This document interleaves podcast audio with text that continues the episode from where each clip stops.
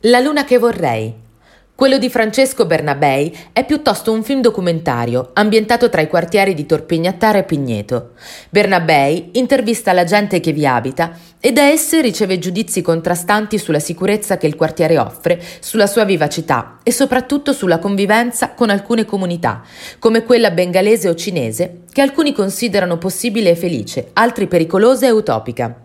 Sia Torpignattara che Pigneto vivono tra le altre cose anche di arte ed è facile imbattersi in musicisti, bande musicali, orchestre o in personaggi simbolo di questi quartieri, come Grugia, musicista rumeno che è possibile incontrare ogni giorno alla fermata del tram, sul quale è in procinto di salire, armato di chitarra, per cantare spiritose canzoni con lo scopo di ricevere un'offerta.